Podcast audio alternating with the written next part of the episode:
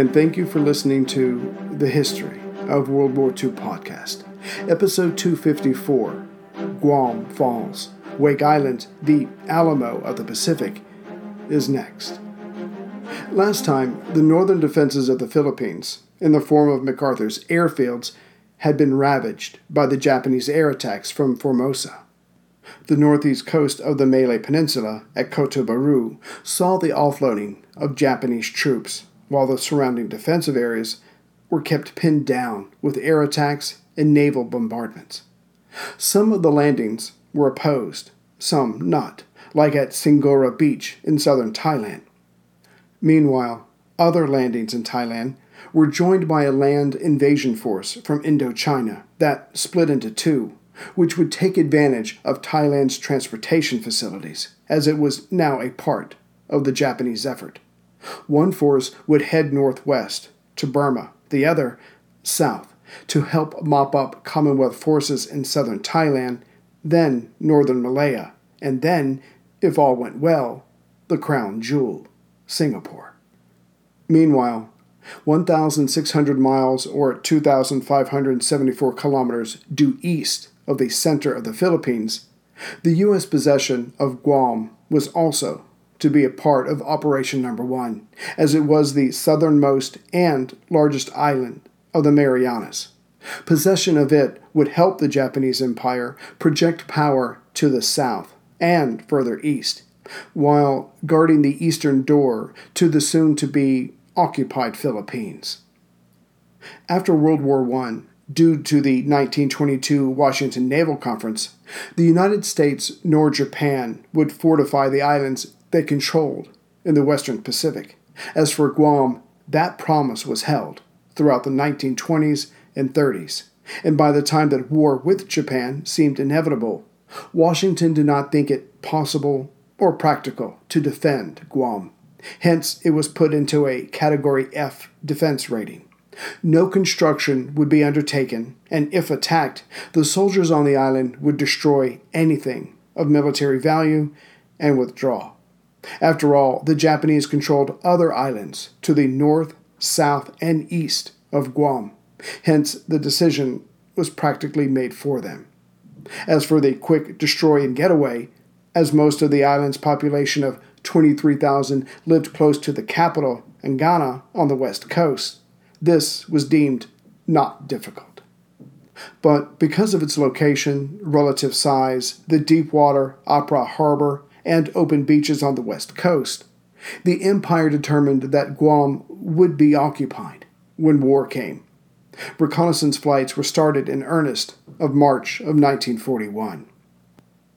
The force that would attack and occupy Guam was the South Seas Detachment, comprised of the 144th Infantry Regiment, the 370 man strong 5th Company of the 2nd Maizuru Special Naval Landing Force, and a smattering of other units from the 55th Division.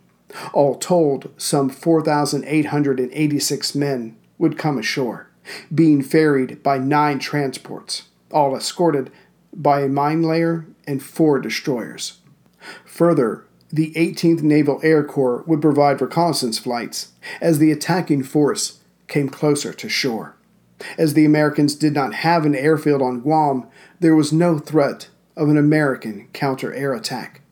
The Japanese would take advantage of this by having bombers come over from Saipan, 137 miles away to the northeast, as a preliminary bombardment. However, guarding the island was the Guam Insular Force Guard of 246 locals, though barely trained, 271 U.S. Navy and Marine units, and four nurses all under the command of Captain George McMillin. These soldiers had the aged M1903 Springfield rifles, 13 Lewis guns, and 15 Browning automatic rifles. But that was it. No mortars and no artillery. Any real firepower, relatively speaking, came from the USS Penguin, a 1918 minesweeper, which had two 3 inch 76 millimeter guns but officially, Guam's main naval vessel was the U.S. Navy cargo ship USS Gold Star with its two 12.7 millimeter machine guns, yet she was currently in the Philippines and would be given orders to stay there after the fighting started. At 4:45 a.m., December 8th, local time, Captain McMillin was awakened and told of the Pearl Harbor attack. And like MacArthur and his officers, was informed to expect anything.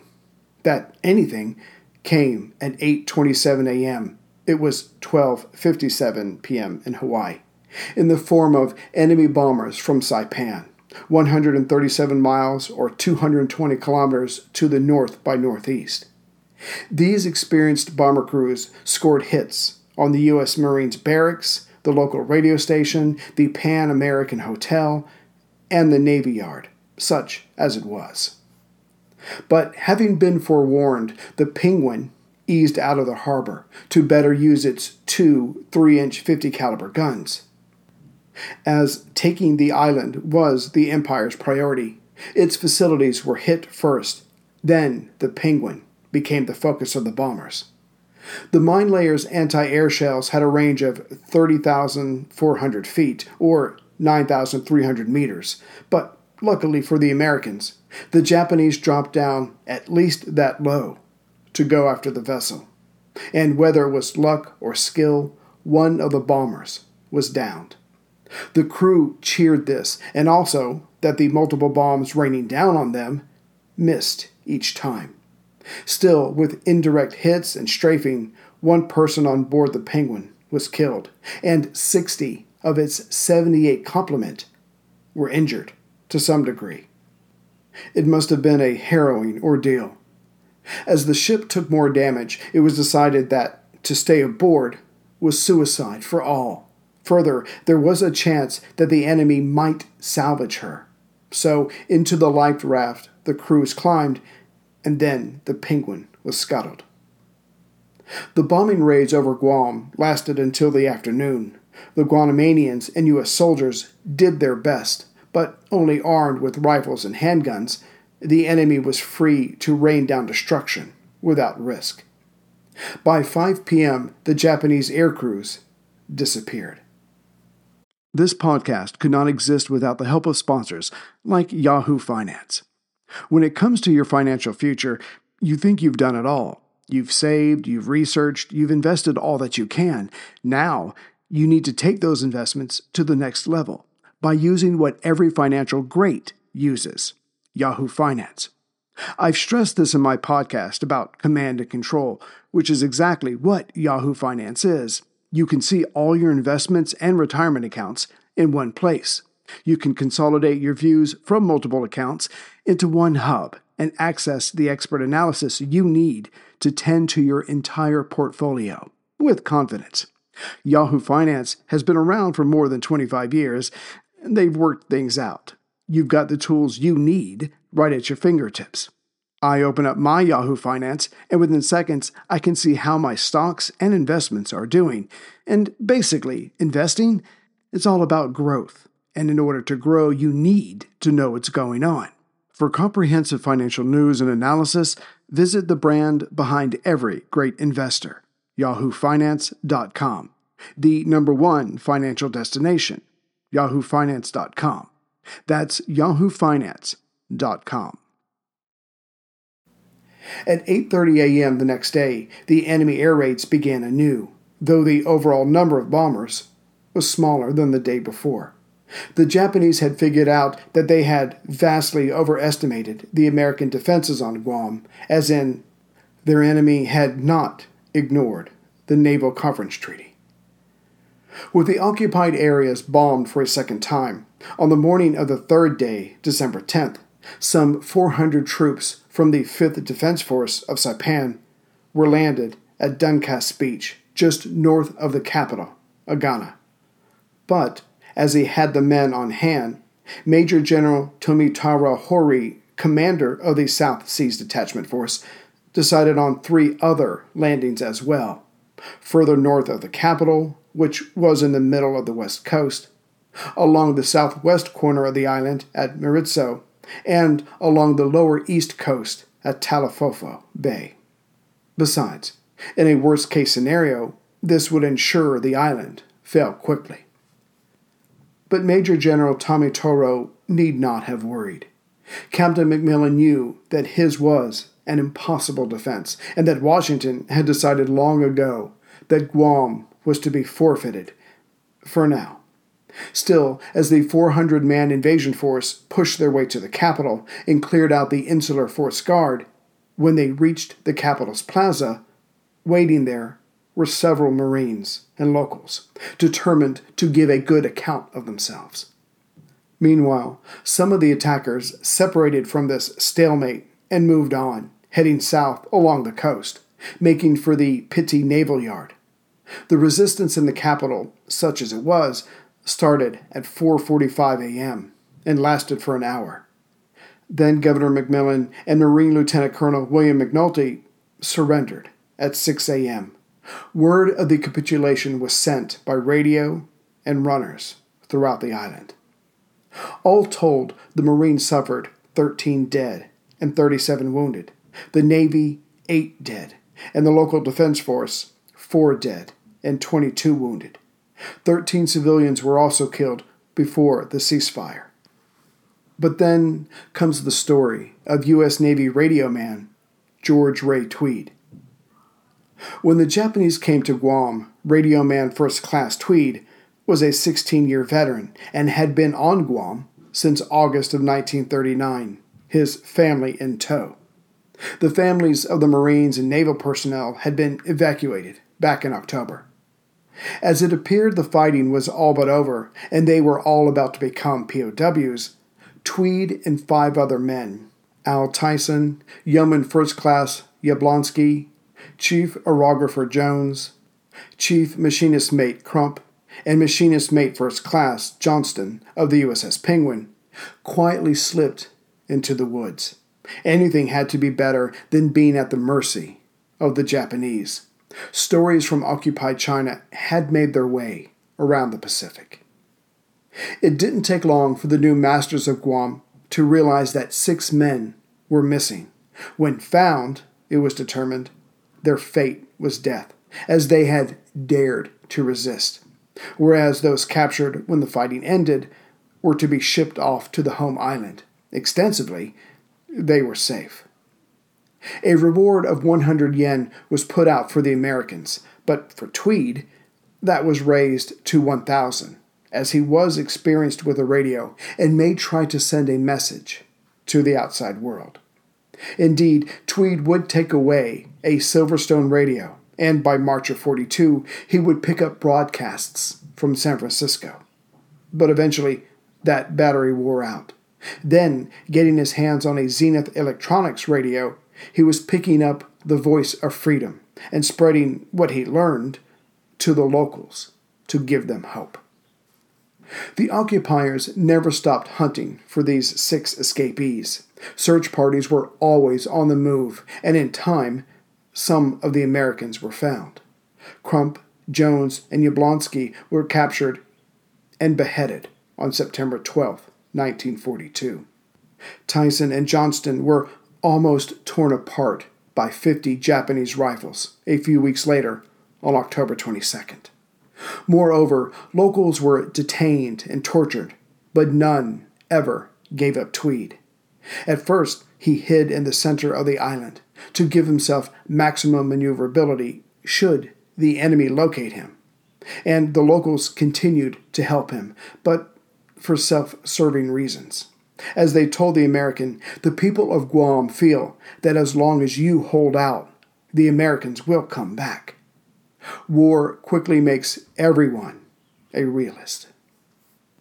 After that, when the last of his comrades had been captured, Tweed moved to the northwest corner of the island and was looked after by a local ranch owner.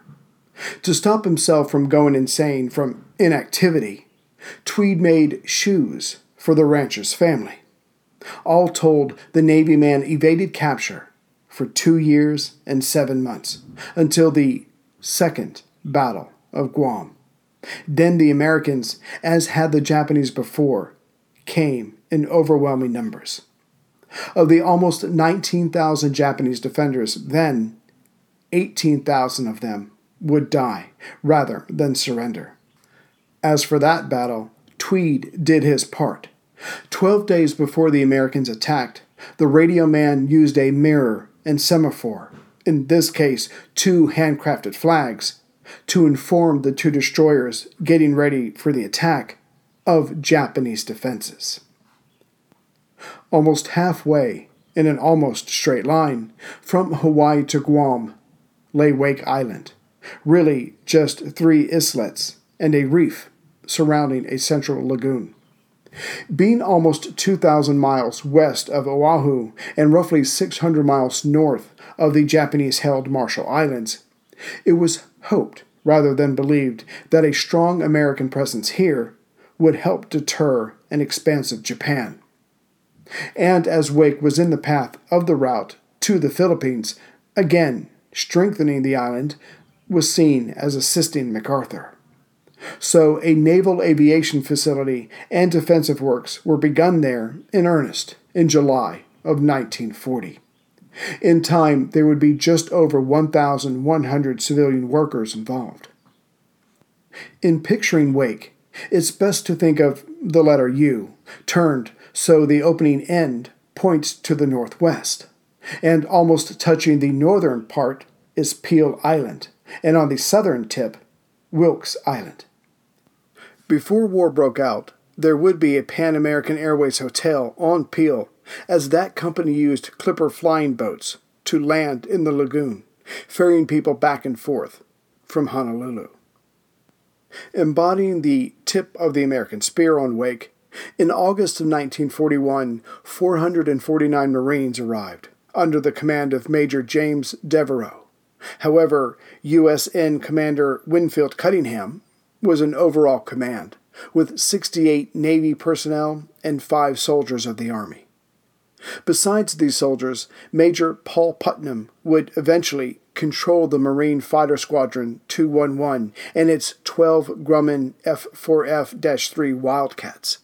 Some of these would be dropped off by the USS Enterprise just days before the attack. As 1941 rolled along and the tension built between the U.S. and Japan, some of the workers began to quit and make for Honolulu, believing it was only a matter of time before the Japanese attacked. Still, the remaining workers completed the first runway, 5,000 feet long and 200 feet wide, by the 6th of September.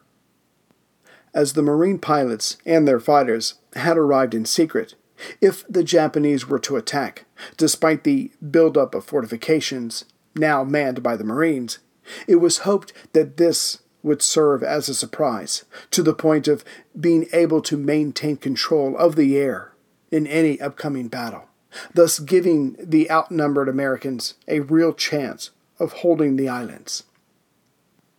As the sun began to rise on December 8th, Wake on the opposite side of the international dateline of Hawaii, the first of 36 G 3M Rico type 96 twin engine bombers, led by Lieutenant Commander Matsuda Hideo, left Roi Island of the Marshall Islands, 720 miles to the south. Meanwhile, at Wake, Major Putnam led four Wildcat fighters on an early morning patrol. The clouds were thick, but it was not wise to have all 12 fighters on the ground at the same time. Putnam and his air group landed at 9 a.m. after seeing nothing. The rest of the Marines and workers got on with improving the island's facilities and defenses. But just before 7 a.m., a garbled message came from Hawaii SOS, SOS, Japs attacking Oahu, this is the real thing. No mistake. Repeat, this is no drill.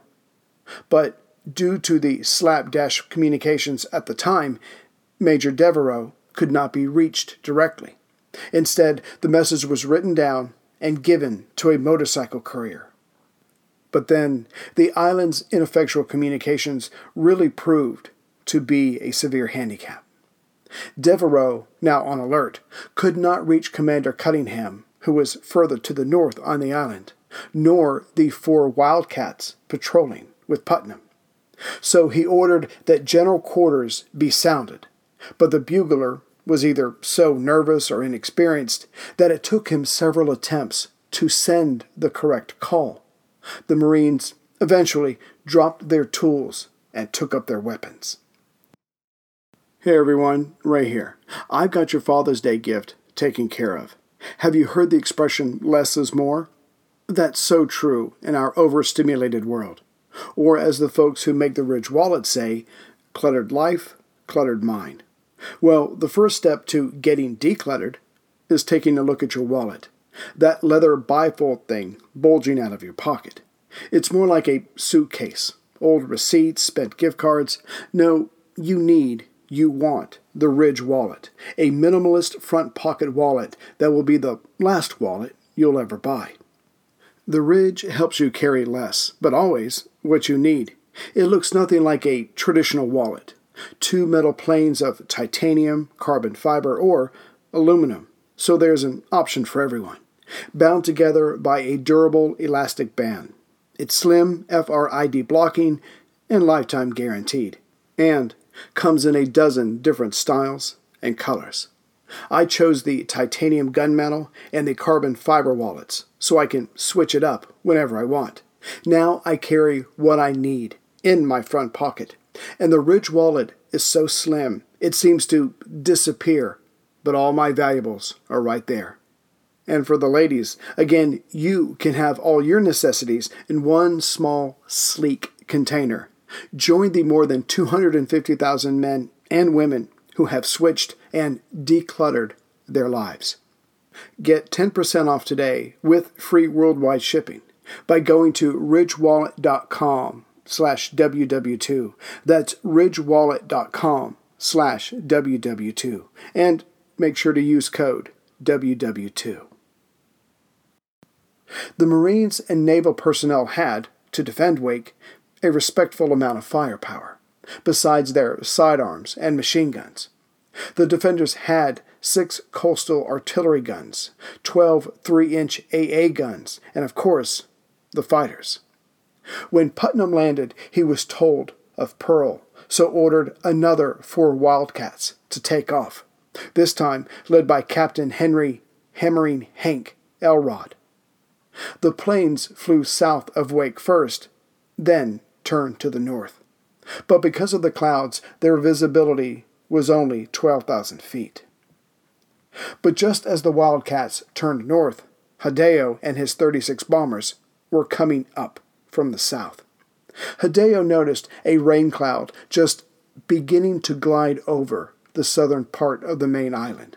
So broke his planes into three V shaped echelons of 12 planes each and dropped them down to 2,000 feet. As the first V formation practically flew out of the cloud, they got the drop on the Americans, who had no radar. The bomber's 20 millimeter cannons opened up.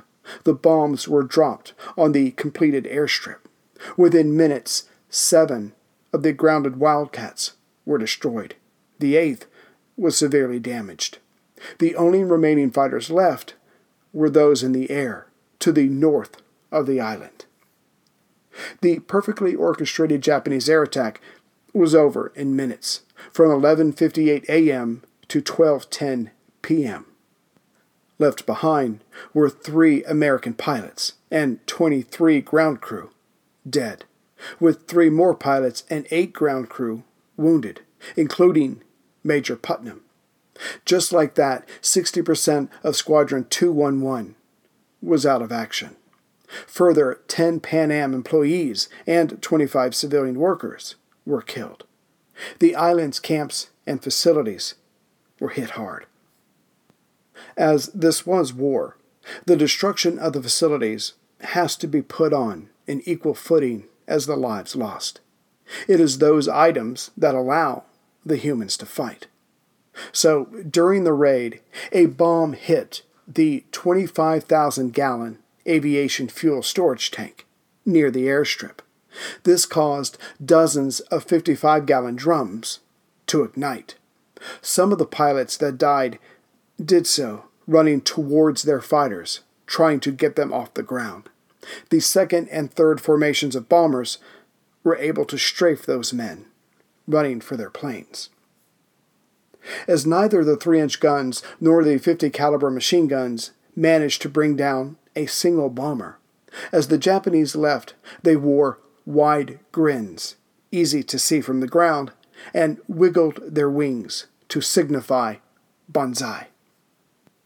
Only as the Japanese bombers disappeared through the black smoke did the four Wildcats return. They went into pursuit mode, but were unable to locate the attackers.